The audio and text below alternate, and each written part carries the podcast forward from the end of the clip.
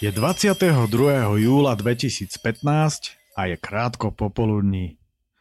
Na verandu drevenej staničnej krčmy na ešte starej autobusovej stanici v Banskej Bystrici sa zo všetkých kútov krajiny individuálne, no v prípade Jura a Zdenčiho duálne, zlieza náš svetoznámy to muši tým, ktorý po tomto vandri bude ešte svetoznámejší. Rado a Zdenči tvoriaci tvrdé jadro smutne konštatujú, že Romanovi zase budeme musieť napísať absenciu.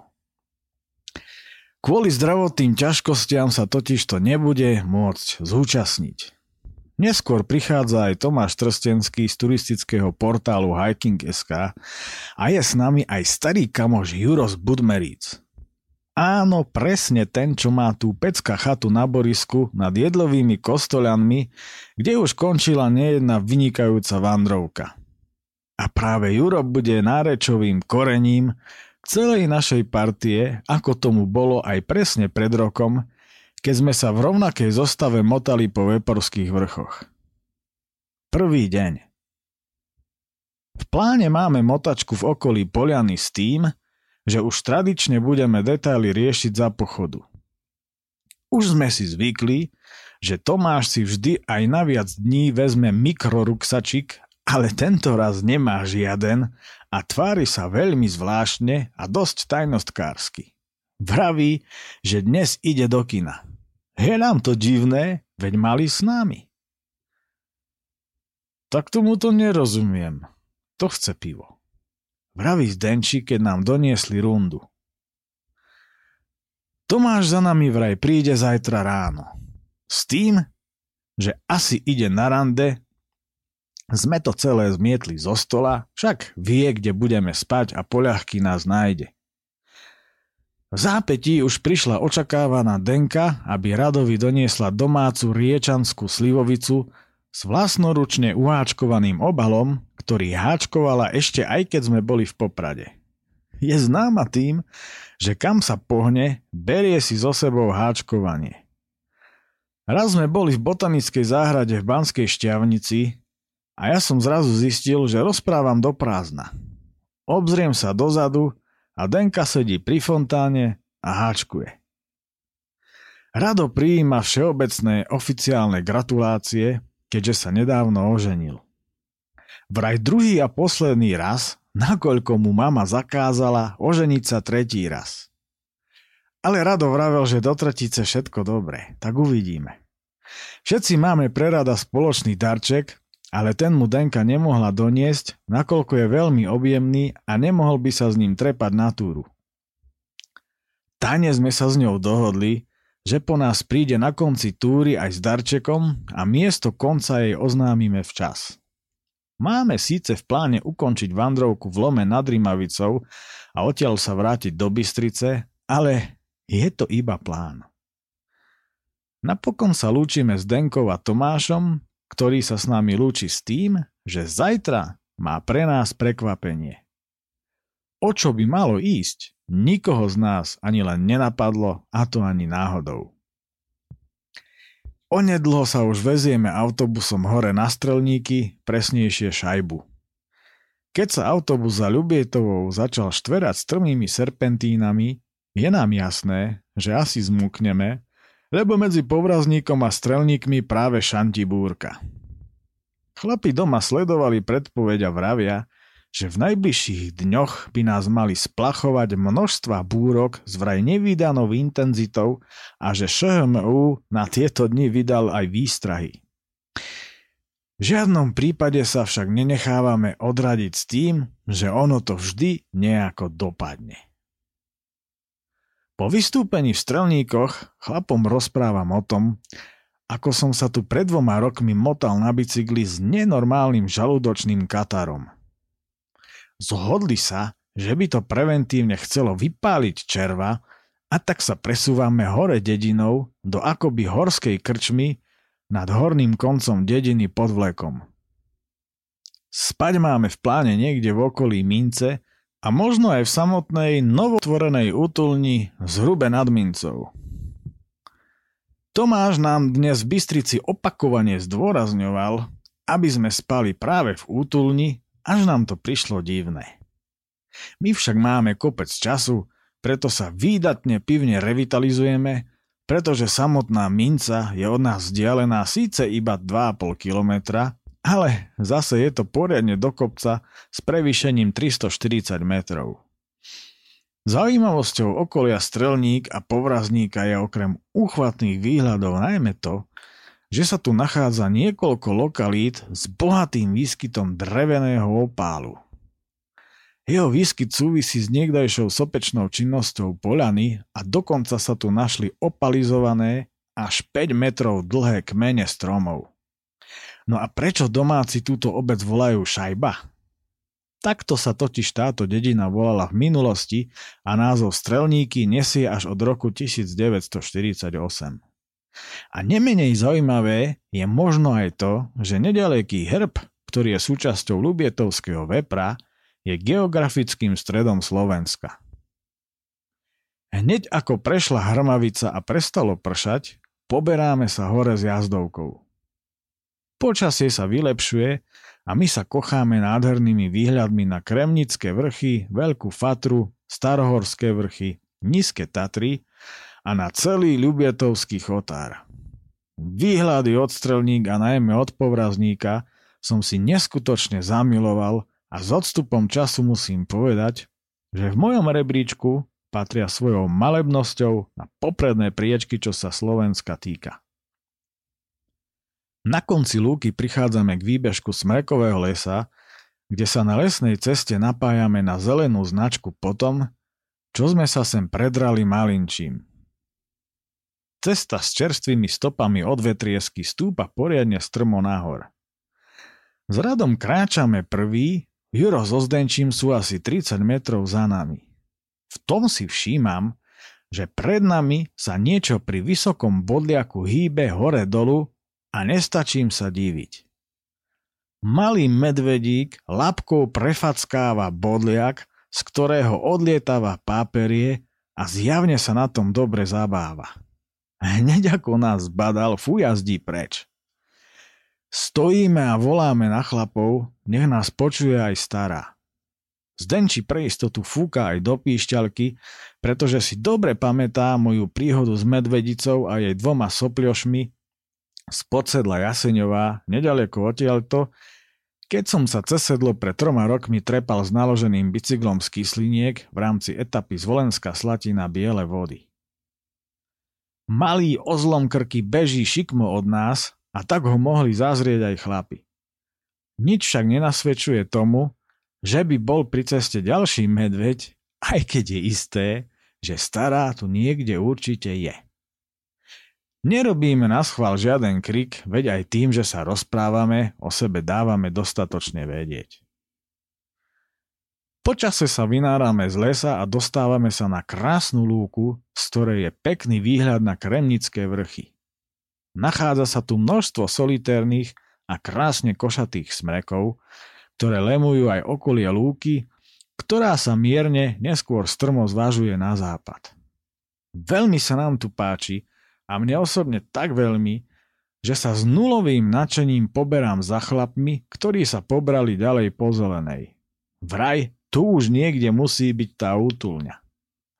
Ale stále ideme lesom a blíži sa večer.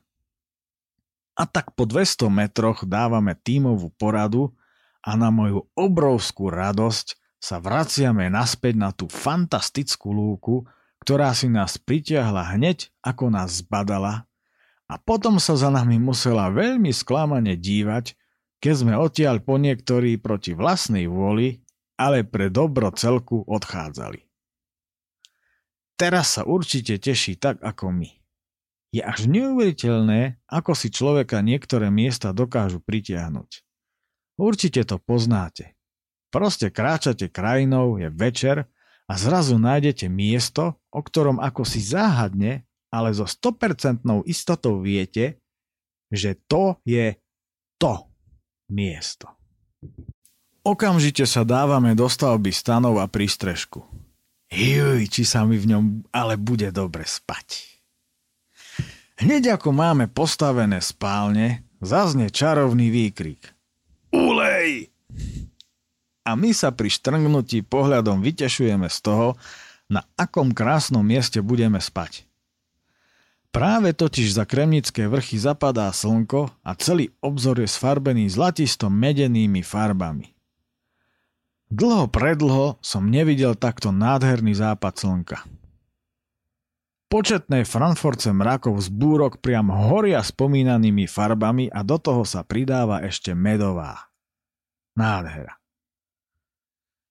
Poberáme sa nazbierať dreva a za chvíľu už sedíme pri ohníku a pri pečení slaninky sa dívame na zhasínajúce farby za hrebeňom kremnických vrchov, kam Denke vzduchom posielam pusu na dobrú noc do jej postele v malej horskej dedinke na ich úpetí.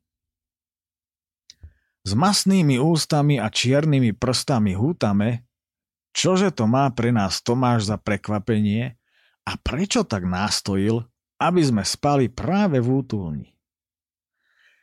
Ťažko nám však niečo nakázať, keď nám sa páči práve tu a zhodujeme sa, že lepšie miesto by sme už dnes na nocľah nenašli, lebo podľa mapy sú všade okolo nás v bezprostrednom okolí iba lesy a lúky sú až ďalej.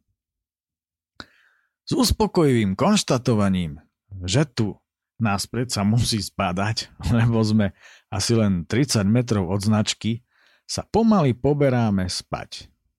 Noc je úžasná, ako to už na takýchto túlačkách chodí.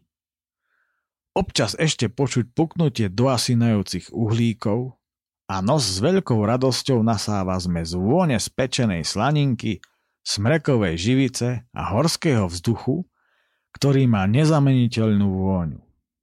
Zmes všetkých týchto vôní vo mne za každým prebúdza spomienky na moje prvé vandre, keď som bol ešte názdročný, akurát, že k už menovaným vôňam sa vtedy ešte pridružovala vôňa dievčat. Dobrú noc. Druhý deň. Ráno nás budí zvuk motora akéhosi tereňáku. Nevenujeme tomu veľkú pozornosť, teda chlapi áno, ale ja nie, lebo mám ráno. Mám starosti sám so sebou a nie to sa ešte zaujímať o akési autá. Keďže som sa narodil večer, rána mi spôsobujú nenormálne ťažkosti už od narodenia a čím som starší, tým je to horšie. S úplne zalepenými očami sa nemotorne motám okolo svojho prístrežku v snahe kto vie o čo. Veľké terénne auto medzi tým zastalo a ja neverím, a to doslova, svojim zalepeným očiam. Než sa stačím spamätať, už sa medzi nami motá moderátor a kameraman evidentne z televízie a natáča nás, no čo je najhoršie, natáča najmä mňa. Toto je snáď zlý sen.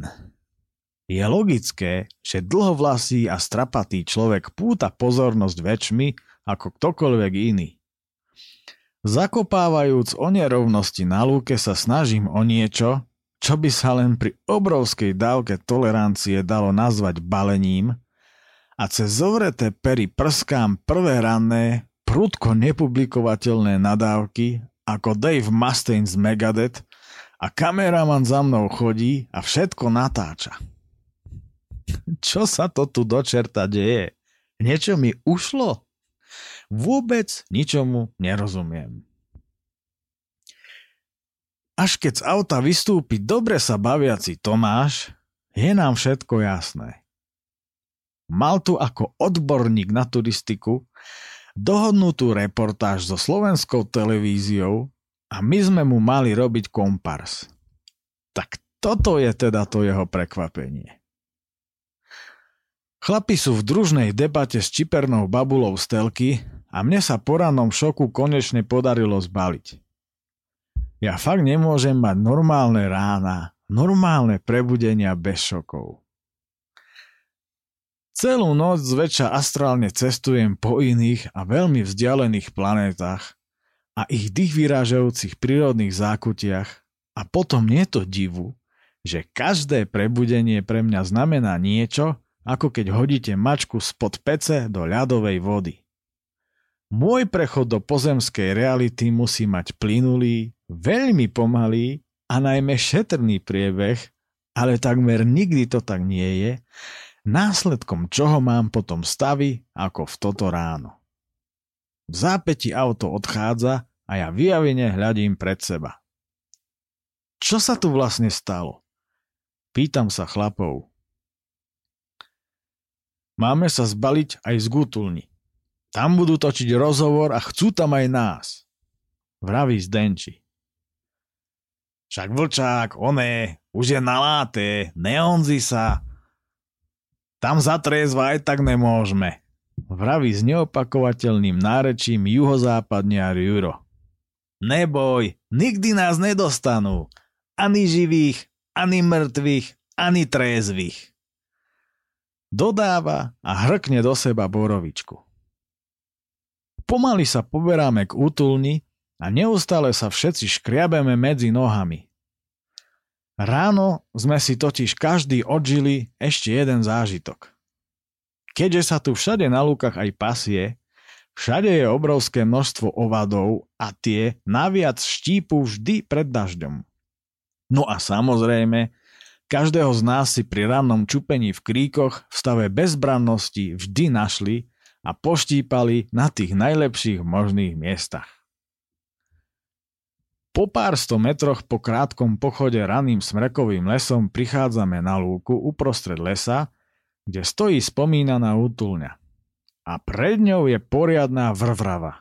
Slovo vrvrava, ktoré od hrebeňovky vtáčnika používame pre označenie trmy vrmy, dokonale vystihuje daný stav.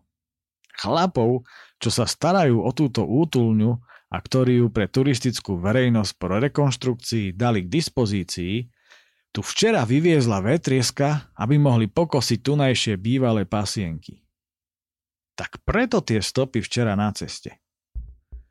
Telka s chlapmi nakrúca rozhovor, okolo pobiehajú deti miestnych a na veľkom stole sú hotové švedské stoly na slovenský spôsob.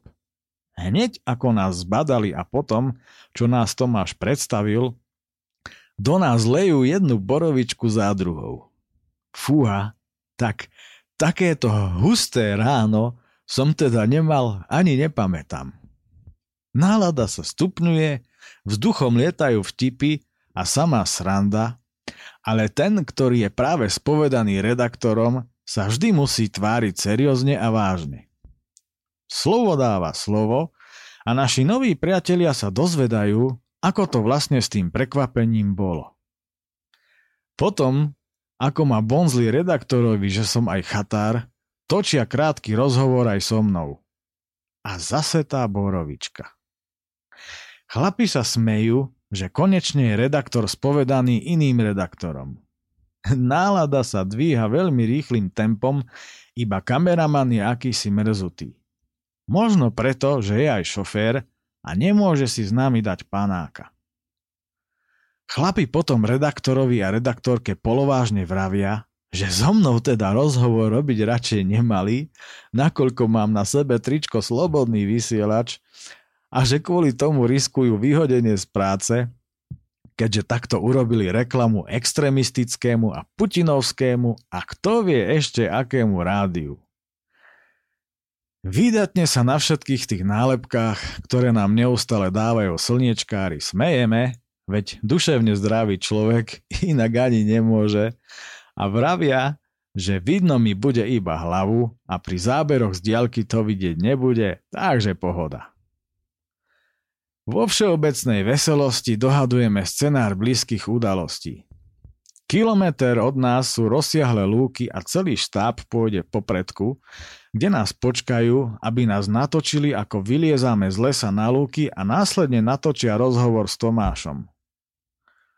Do toho sa na mňa škerí Juro a vraví. Vlčák, nevím, nevím, ale ja už sem porád chycený.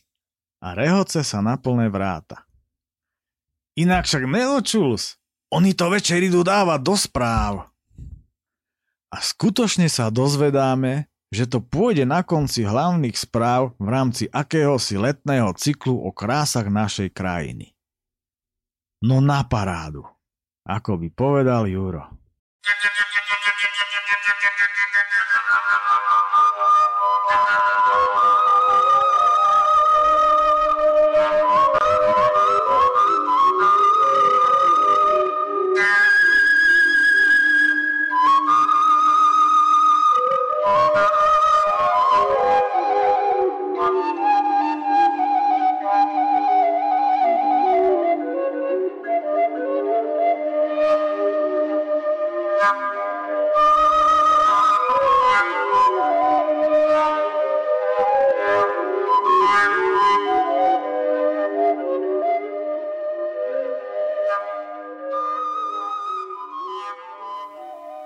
Všetci sme poriadne chytení, veď sme sa ešte nestíli ani naraňajkovať. Rado so Zdenčím sa rehocu, že s našim Tomuši týmom na každom vandri zažívame niečo uletené, neuveriteľné, ale tento dnešný úlet spoľahlivo prekonal všetky tie doterajšie.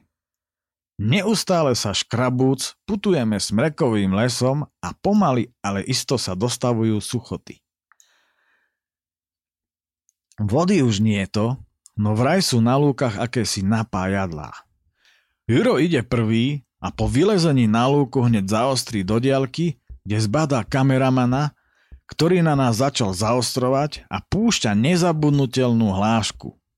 Chalany, teraz sa neškrapte na gulách, točá nás! Potom ako po tomto výroku dozneli výbuchy smiechu, sa s vyprahnutými a od borovičky vypálenými papuľami štveráme hore vysokou žltou trávou. Už dávno je poriadna horúčava. S obrovskou nádejou saharského pútnika prichádzame k množstvám válovov, o ktorých nám aj v dedine vraveli, že tam je vždy voda. A ono nič. Válovy sú suché, ako naše hrdlá a zaprášené ako naše ústa. Tak, a čo teraz? Zmetene sa presúvame pod starý košatý smrek a dívame sa, ako v diaľke pred strelnickým salašom na Bukovine prebieha rozhovor s Tomášom. Myslíš, že má vodu? Pýta sa skleslo a s pramalou iskierkou života stenčí.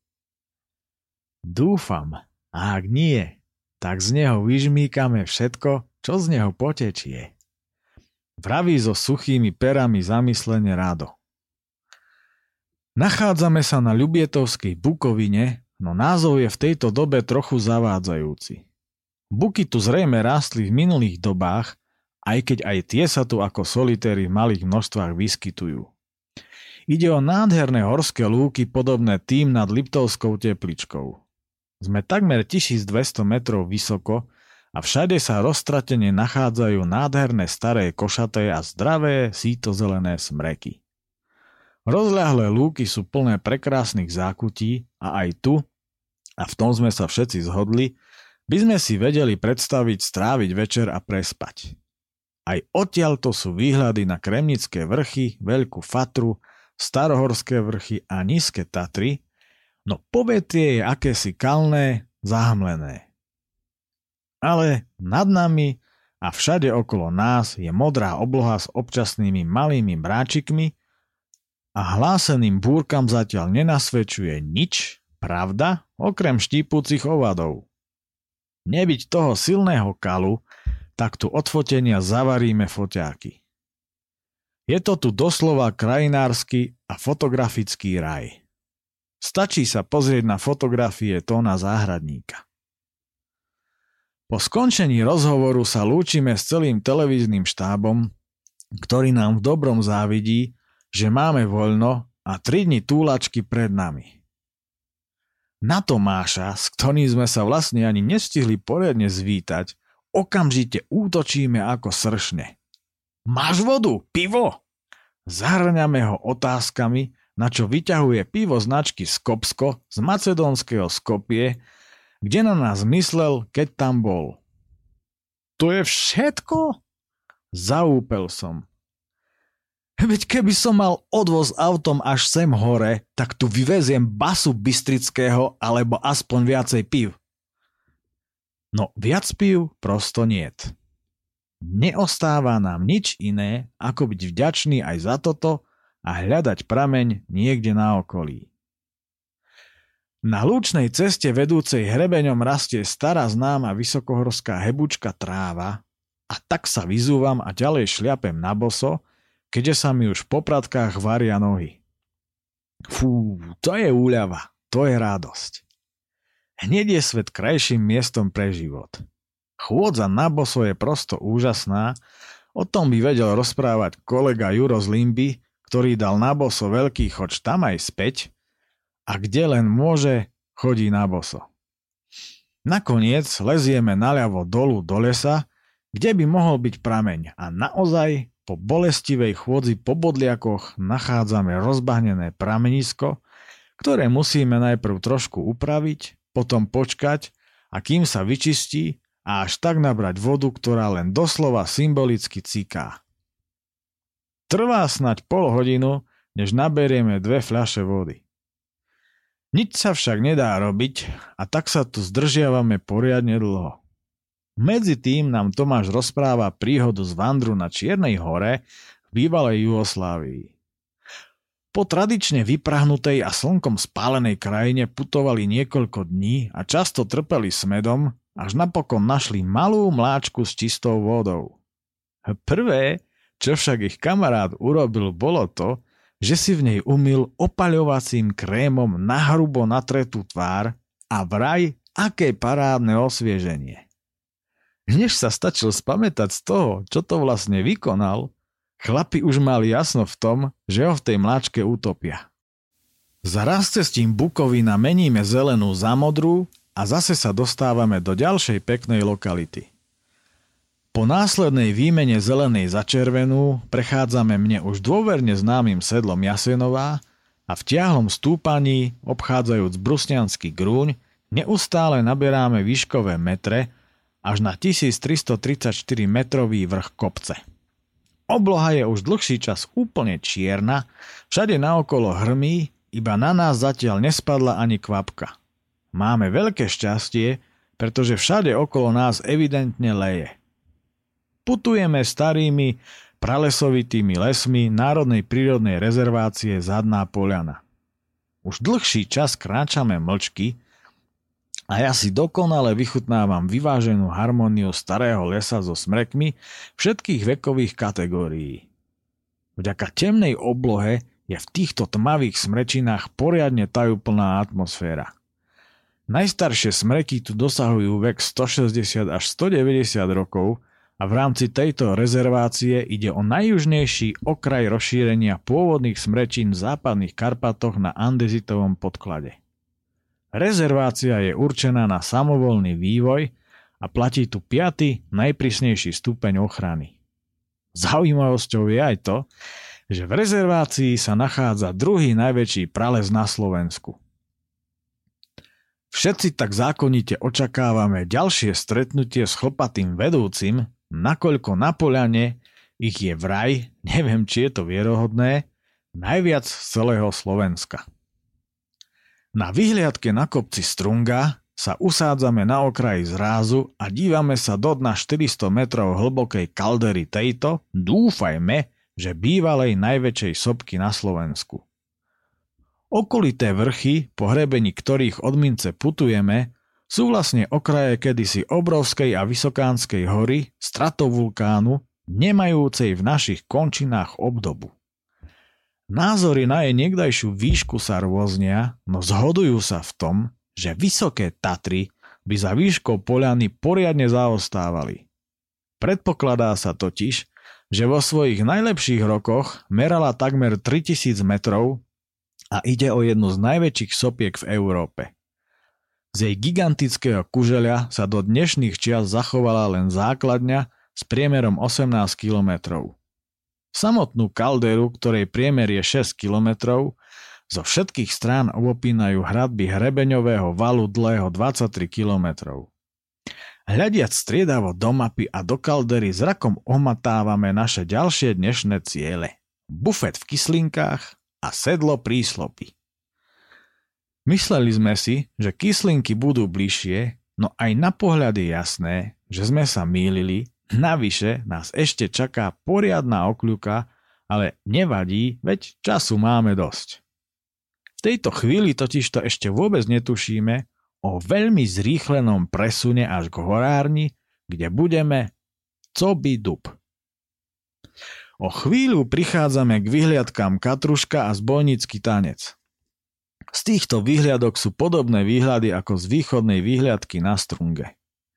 Ku katruške sa viaže aj povesť, ktorej celé znenie si môžete prečítať priamo na mieste na drevenej tabuli, stačí sem vybehnúť.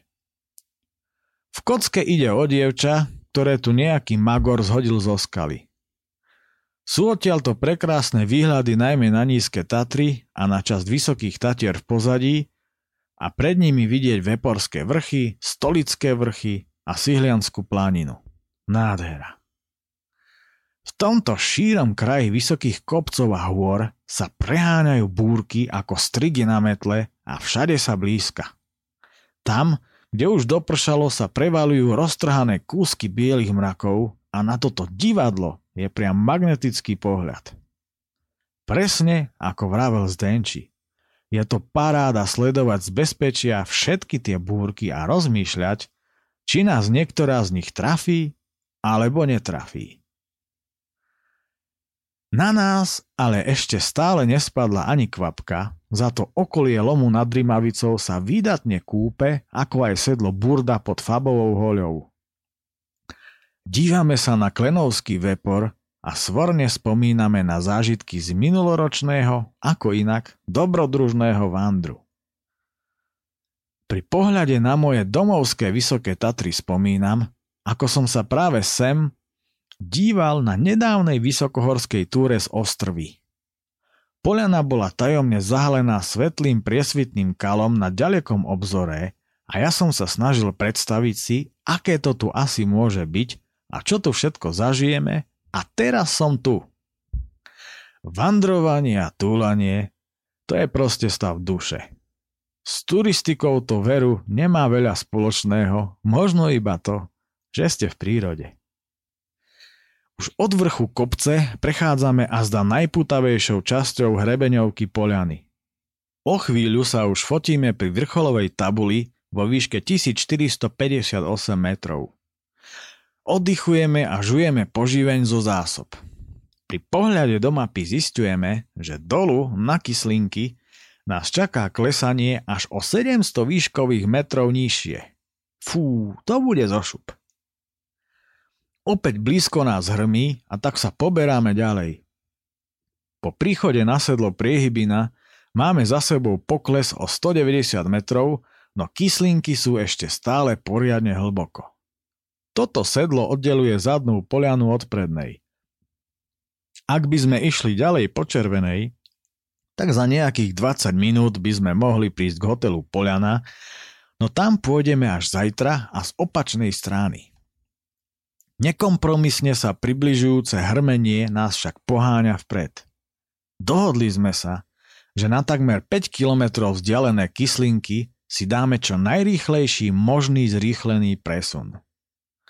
V zápetí sa už mokrým a na najvyš šmikľavým a strmým chodníkom po žltej rútime dolu hustým zmiešaným lesom. Kryžujeme akúsi asfaltku a rútime sa ďalej lesom, v ktorom sa normálne zotmelo. K tradícii, že ten, kto je vpredu a cíti krčmu, tak prchá, sa pridáva nástojčivá nutnosť ujsť pred búrkou. S Radom a Tomášom zvyšujeme už bez tak zbesilé tempo, až chlapi začínajú zaostávať. Nevadí, máme spoločný cieľ a každý vie, kde sa nachádza. Letmým pohľadom zachytíme raz cestie Zálomská, kde vymieňame žltú za modrú a valíme sa do doliny. O chvíľu prichádzame na rozprávkovo nádhernú a nenormálne útulnú lúku Dolná Zálomská.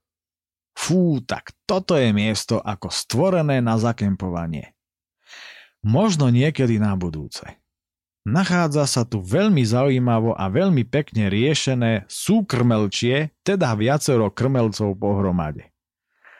Krásnu udržiavanú a pokosenú lúku zdobia roztrúsené pekné osiky, jarabiny, smreky a brezy. Pekne odtiaľto vidie čierňavo nad nami, čiernu ako černosy v tuneli. Predtým, než sa asfaltka, na ktorú sme sa na lúke napojili, ponára do lesa, sa otáčame a vidíme, že chlapi poriadne zaostávajú. Sú iba na začiatku lúky, lezú pod starý košatý smrek a prezúvajú sa do sandálov.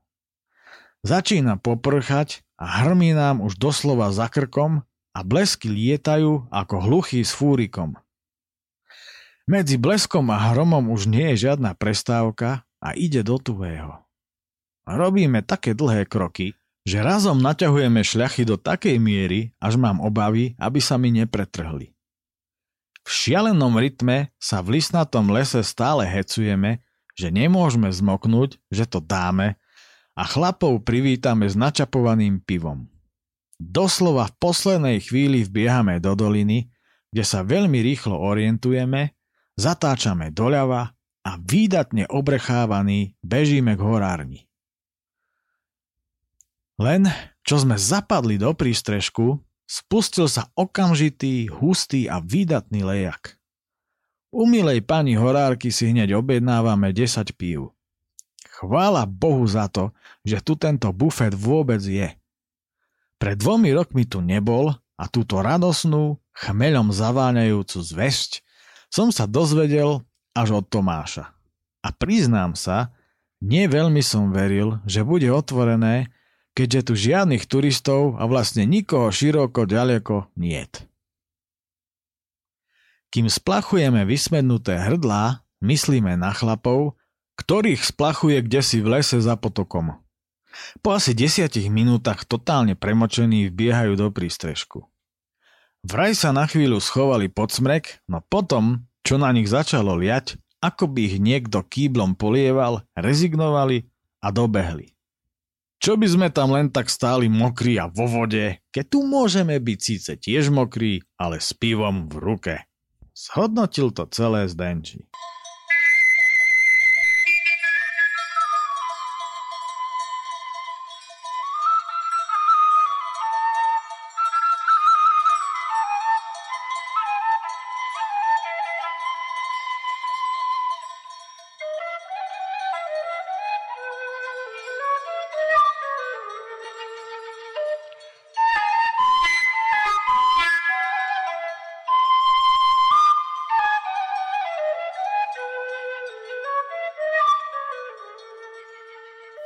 Búrka nie a nie prestať a tak neodmietame lákavú ponuku pani Horárky a o chvíľu nám už nesie výborné pečené klobásky. Doposiaľ sme sa škerili, že búrka unikáme, no platí to už len pri nás troch. Horárka sa vyzvedá, kam ideme až napokon prichádza s ďalšou, pre väčšiu časť partie neodolateľne lukratívnou ponukou. Vraj ak sa jej podarí naštartovať pick-up a ak nám nebude vadiť, že sa budeme tlačiť vzadu, vyvezie nás až hore na sedlo príslopy priamo k útulni. Väčšina to značením prijíma, zatiaľ čo my s Radom sme sa rozhodli ísť peši, aby sme si vychutnali voňavú prírodu po daždi. Hore k útulni je to 3,5 km a 280 výškových metrov. To je nič, nakoľko energie máme hlavne po pive na dostač. Prestalo pršať, do sviežej vyumývanej a po daždi vyvoňanej doliny sa vkráda stratené svetlo. Pani štartuje auto, chlapi sa pchajú dnu a my s radom vyrážame po zelenej, vzdušnou čiarou kratšou trasou. Prší nám síce za krk, keďže v hore prší dvakrát, ale v topánkach máme sucho a tak sa nám šliape jedna radosť. Značka chvíľu vedie po druhej strane doliny a potom sa prudko stáča doľava do uzučkej dolinky s rozbúreným potvočikom, ktorou stúpa strmo nahor. Asi v polovici si všímame, ako niekto stojí pri rozblatenom chodníku plnom skál hneď u potoka. Keď v tomto šere lepšie zaostríme, všetko je nám okamžite jasné. Domnelý postávajúci sa dáva na všetky štyri a fujazdí cez potok hore sváhom. Bol to náš druhý medveď na tomto vandri. Taký dvoj, trojročný sopľoš, raz tak veľký ako ten včerajší. Zhodli sme sa, že ak to takto pôjde ďalej a zajtra zase stretneme raz tak veľkého medveďa ako dnes, už to asi sranda nebude. Vychádzame z lesa a strmou lúkou sa dostávame na sedlo. Kde je útulňa to vôbec netušíme, no napravo vidíme strechu a sme doma. Oproti nám ide Tomáš, ktorý tu chcel na strom nainštalovať čelovku, aby sme neblúdili ako oni. Prišli vraj tesne pred nami. Keď prišli na sedlo, pani volala mužovi, lebo nevedela, kde sa útulňa nachádza. Zdenči šiel na prieskum, no keď ani po 300 metroch nič nenašiel, vrátil sa bezradne na sedlo. Zachránil ich vraj až šofér, ktorý prichádzal z opačnej strany a na mieste, kde bolo treba odbočiť z cesty, zablikal svetlami. Potom to už našli poľahky. Dávame si kalíštek na oslavu opätovného stretnutia a vnútro premieňame na sušiareň mokrých vecí. V útulni, malej kolibe, je naozaj útulne a je tu aj pec a madrace. Hore do podkrovia sa lezie po rebríku zvonku zo zadnej strany. Tam budeme spať. Kým ešte do neskorého večera debatujeme, všímame si, že hrmenie z okolitých búrok sa vzdialuje čoraz viac. Ako sa chlapi ukladajú k spánku a osvedčení chrápači už aj pília drevo na zimu, ma napadá, že prečo by som mal spať natlačený dnu a počúvať chrápanie, keď môžem spať tak, ako to mám najradšej, v lese alebo na lúke. Balím si všetky veci a odchádzam spať dolu na sedlo. Tu si všímam, že obloha je plná hviezd a vzduch je od tých búrok krásne vyčistený. Jú, to sa bude spať. Povyše sedla na opačnej strane ako je útulňa sa rozkladám pri pamätníku SNP. Potom, ako som si urobil pelech, sa vyberám na moju tradičnú nočnú prechádzku po okolí. Práve preto, že som narodený večer, večer vždy ožívam a nikdy nemám na takéto maniere spriaznenú dušu. Stále ale dúfam, že nie som sám. Veď nemôžu na tomto svete žiť len sami ranostají. Ale spolužitie s niekým, kto je skoro spáč a ranostaj, je veľmi výhodné. Keď Denka nemala prácu, bola u mňa na chate vo Fatre. Ja som sa staral o hosti dlho do noci a ona skoro ráno. Obaja sme boli spokojní a hostia tiež. A v neposlednom rade sme boli obaja stále vyspatí. V rôznorodosti sme prosto našli dokonalý súlad. Ako neskoro spáč a ráno nevstaj, to mám na vandroch ťažšie. Ale túlať sa nočnými lesmi a chodníkmi bez svetla je neuveriteľná droga. Kto to raz zakúsil, iste mi dá za pravdu. Už som to raz desi písal. Je to o cibrení zmyslov, ale najmä o vychutnávaní, pokiaľ si človek na prechádzku nezvolí krkaháj, ale bezpečné cestičky či lúky. Keď majú kamaráti polovicu noci za sebou, prichádzam hore k pelechu a po poslednom pohľade na oblohu Zatváram oči. Dobrú noc. Druhý deň. Na akési hlasy rozliepam oči a vidím, že nejakí štyria turisti stoja na ceste. Čo ma je po nich? Otáčam sa na druhý bok a zaspávam. Po chvíli ale začujem známe hlasy a budím sa opäť. Veď sú to chlapi a už aj zbalení. Do čerta, tak to aby som sa hneď zbalil. Kamaráti sú to úžasní, nakoľko mi potom dolu na ceste vravia, že veru, že oni dobre vedia, aké mám rána a tak počkali na ceste, kým sa pobalím a zatiaľ sa venovali umývaniu zubov. Tým sa samozrejme rozumie vypitie dvoch kalíškov. Takže nečakalo sa im až tak zle. Je nádherný deň a modrá obloha. Raňajky sa rozhodujeme poriešiť v hoteli Poliana niečím teplým. Ale keď po pár metroch opúšťame lesnú cestu a žltá značka stúpa brutálne a nekompromisne, ale hlavne ako si dlho hore, ubúdajú nám síly. Prázdne žalúdky škrkajú a v temer 100% vlhkosti v tejto už od rána veľkej horúčave sme výdatne štípaní mračnami ovadou. To vám je ale riadna pliaga. Štípu ešte viac ako včera, čo by mohlo znamenať, že prídu ešte šialenejšie búrky. Po doslova vytrápení sa o 300 výškových metrov vyššie na vrch Drábovka zistujeme, že to po krátkom uvoľnení zase ide hore kopcom. Je jasné, že dnes som na tom fyzicky najhoršie s prehľadom ja. Včera by som prešiel aj 50 kilometrov, sily som mal na rozdávanie a dnes idem zdochnúť. A bude to aj tým, že som spal iba trošičku. Zosedla by to malo byť k hotelu 1 hodinu a 20 minút, ale ako si sa to nekonečne naťahuje. Žltá vedie spodným okrajom Národnej prírodnej rezervácie Poliana a časom prechádzame cez pekné horské mokraďové lúky. Ku neslávnej kondícii sa mi ešte pridružujú problémy s popruhmi na ruksaku a tak zaostávam čoraz viac, až napokon pred sebou nikoho nevidím ani na dlhých rovinách. Darmo je, chlapi cítia čapované pivo a letia ako kone. Akési podozrivo nekonečné šliapanie sa po vylezení zo starého lesa končí.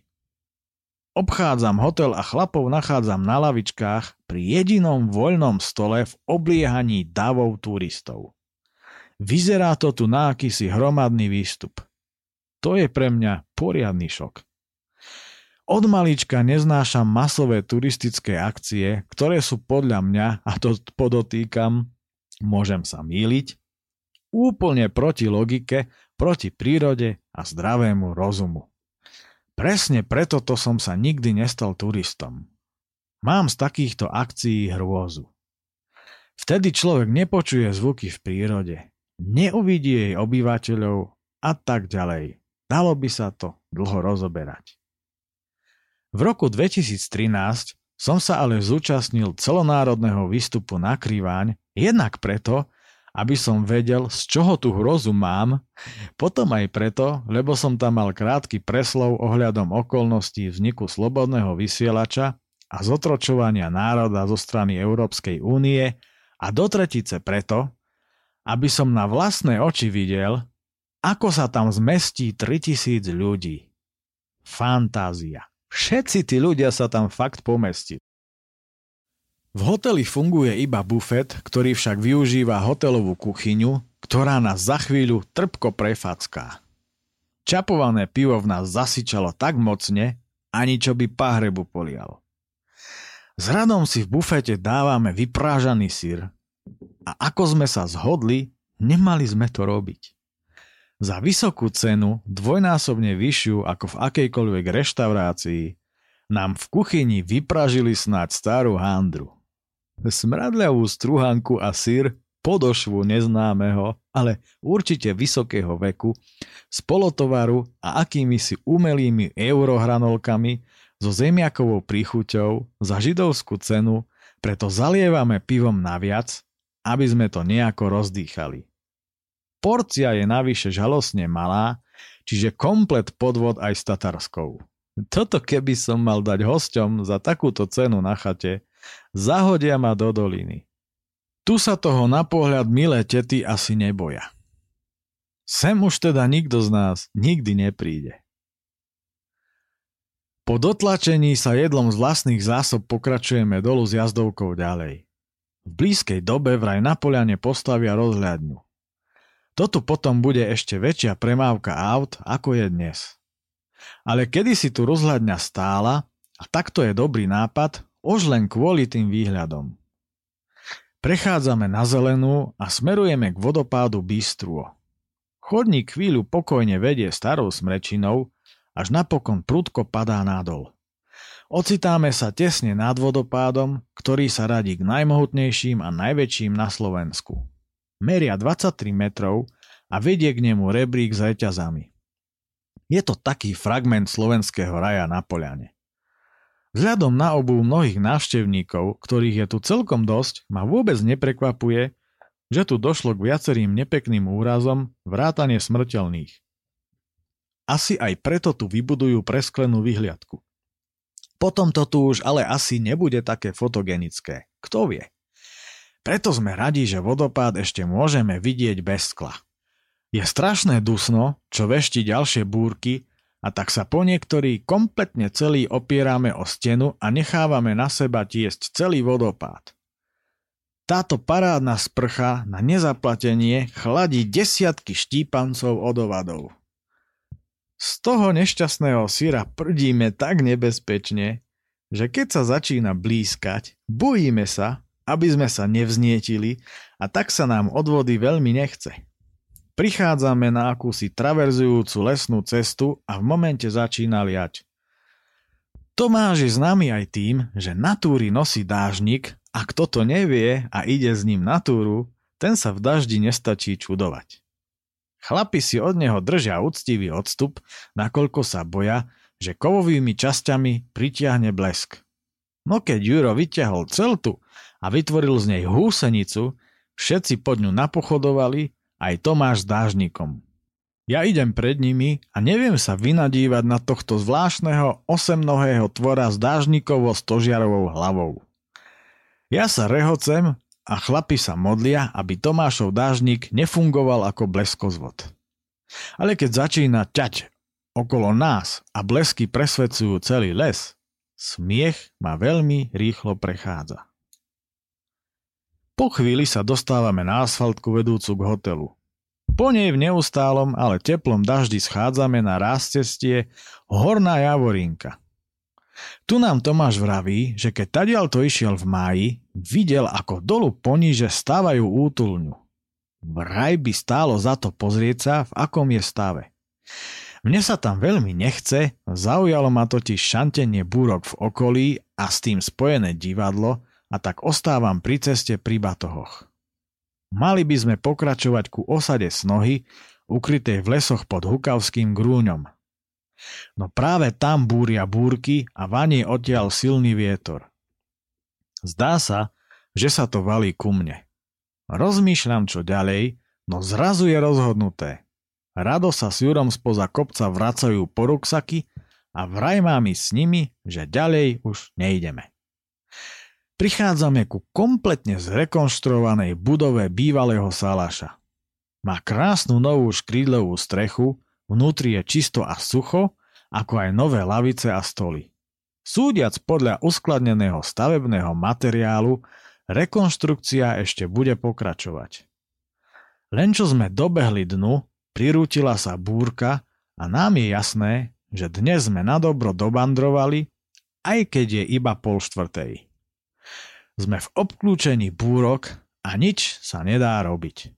Ale neľutujeme nič. Tu je nám veľmi, veľmi dobre. Potom, čo prehrmela ďalšia búrka, vyšlo slnko. Vonku pod plechom sme našli hrbu suchého dreva zo starej strechy a tak je jasné, že sa ide opekať. Výhľady sú odtiaľto úžasné. Okolie detvia Hriňovej sa vyparuje, na Silianskej planine je ešte čierňava, no na nás svieti slnko. Teplá večera s kalíškom k tomu je v tomto prípade ako znovuzrodenie a tak sa nálada v množstve rozosmieva. Doslova si užívame to, aký pecka flek sme zase našli a ako je nám tu skvele a okolo to hrmí a blízka sa jedna radosť. Len čo sme dopiekli, sme večer svetkami doposiaľ nevýdaného javu. Na celom južnom obzore od východu na západ sa dvíha akoby gigantická kilometr vysoká vlna. Je desivo tmavosivá a na vrchu má dokonca z bielých mrakov akoby penu. Toto tak zažiť niekde v severnej časti Tichého oceánu, začal by som sa veľmi báť. Paralizovane hľadíme na vlnu, ktorá sa rýchlo valí k nám a ktorú osvetľujú lúče večerného slnka a vlna tak pôsobí ešte desivejšie. Hotový začiatok konca sveta. Padajú hlášky, že nás čaká poriadny mazec a tak všetko praceme dnu. Keď je vlna tesne pred nami, začína duť studený a veľmi silný výchor, ako v zime na horách. V zápetí sa už cez nás prevaluje nenormálne hustý mrak, že sa až zotmelo. Všetkých nás rozklepala zima a tak lezieme dnu, kde ešte chvíľu debatujeme pri sviečkach. Pec tu nie je, ale v spacákoch nám zima nie je. Keď sa dovalilo tvrdé, black metalové jadro búrky, kolibov až trasie. No hrdá podpolianská stavba s hrubými kamennými múrmi nie je vedchý montovaný americký domček z papundeklu. Táto koliba prežije všetky výchrice. Keď okolo nás začali ťať blesky, určite nikto nespí a všetci si uvedomujeme, že sa nachádzame v andezitovej kolibe. Všetci to vieme, len to nikto nepovie nahlas. A každý vie, že andezit je silno vodivá hornina. Dobrú noc. Štvrtý deň. Ráno nás víta zamračeným a veľmi kalným počasím, ale siluety klenovského vepra a kráľovej hole ešte možno rozoznať. Opúšťame hrdú útulňu, Poliaci na to majú krásny výraz pišnu a touto cestou sa chceme srdečne poďakovať všetkým, vďaka ktorým táto stavba stojí. Ako Zdenči skonštatoval, vyzerá to tak, že sme boli možno prví cespolní vandráci, čo tu prespali. Po mokrých lúkach schádzame nadol. Na bralnatej vyhliadke dolná javorinka nás víta hustá hmla. Dlhý čas sa tu motáme a čakáme, či sa to roztrhne. Časom vidíme aspoň časti podpolianských lazov s pásikmi políčok na utešených kopčekoch a v dolinkách, kam len oko dohliadne. Za pekného počasia by som tu presedel aj hodiny. Takýchto vyhliadok je v okolí viac, napríklad Malčeková skala, Melichová skala či Vrchdetva. Po raňajkách schádzame dolu do Hriňovej. Tých vyše 5 kilometrov je naozaj nezabudnutelných. Prechádzame ponad dolnú riečku a krivec a zrazu sa počasie úplne vylepšuje a všade svieti slnko. Juči je toto utešený kraj. Jeden z najkrajších kútov Slovenska. Vidieť v dnešnej dobe množstva obrábaných políčok v takomto rozsahu už možno vidieť len v podpolaní. S radom krútime hlavami, že stretnúť ešte väčšieho medvedia ako toho pod príslopmi už dnes nemožno. A či naozaj? Všetko je možné. Presviečame sa o tom pri usadlosti, kde majú z dreva krásne vyrezaných rovno dvoch. Nasávame vône tejto malebnej, na juh otočenej gazdovskej krajinky a kocháme sa výhľadmi na všetky strany. Ja sa obzerám po domoch na predaj, keďže s Denkou hľadáme práve takéto bývanie. Je to náš sen, keďže my ani ináč bývať nevieme a tým pádom ani nemôžeme. Tešíme sa z krásneho počasia, s ktorým sa s nami po troch dňoch poľana, ktorá je ale stále v mrakoch, lúči. Spíklenecky nechávame rýchlonohého rada ísť popredku, aby sme sa dohodli, v ktorej krčme to zapichneme, aby sme mohli dať vedieť Denke, ktorá je už na ceste. No rado nás poriadne zaskakuje. Má totiž to vypísané spoje a chce nám ujsť prvým autobusom, a ten ide čo nevidieť. Tak toto nie. Okamžite si na pochytre vymýšľame tisíc dôvodov, prečo by mal ísť s nami na pivo. Ten sa len na nás nechápavo díva. Potom, ako sme prešli popri starom kine ROH, sme ho zlomili. Zabralo až to, aby netrhal partiu, že pôjdeme všetci spolu. Usadení v krčme pri potoku netrpezlivo čakáme Denku, ktorá nie a nie trafiť. Bezradne sa dívame, ako okolo nás jazdí autom hore dolu a telefón, keď šoféruje, nedvíha. Napokon komická situácia končí a Rado konečne dostáva darček, z ktorého sa všetci veľmi tešíme. Záverečné slová celého vandru preto patria jemu. Sediac a popíjajúc jedno zo záverečných piviek na terase miestnej krčmy som pozoroval Petra a Denisu, ktorí sa po troch dňoch ako si dlho zvítavali pri aute. A potom sa začala vynáška. Veľká nástenka ozdobená fotografiami zo spoločných túr a textom zdôrazňujúcim existenciu záväzkov voči nášmu týmu, ktoré ani po svadbe nestrácajú platnosť Knižná publikácia Divočina pod Salatínom, podpísaná Tomuši parťákmi, členmi Limba týmu, ako aj mačkou Limou, kordickým tigrom z chaty Limba a ďalšie drobnosti vracajúce hmotnosť môjho ruksaku na pôvodnú štvrtkovú hodnotu. A to som si myslel, že sa vec vybavila úvodným stisnutím ruky a darovaním litrovej čerešňovice na zapitie životného mílnika.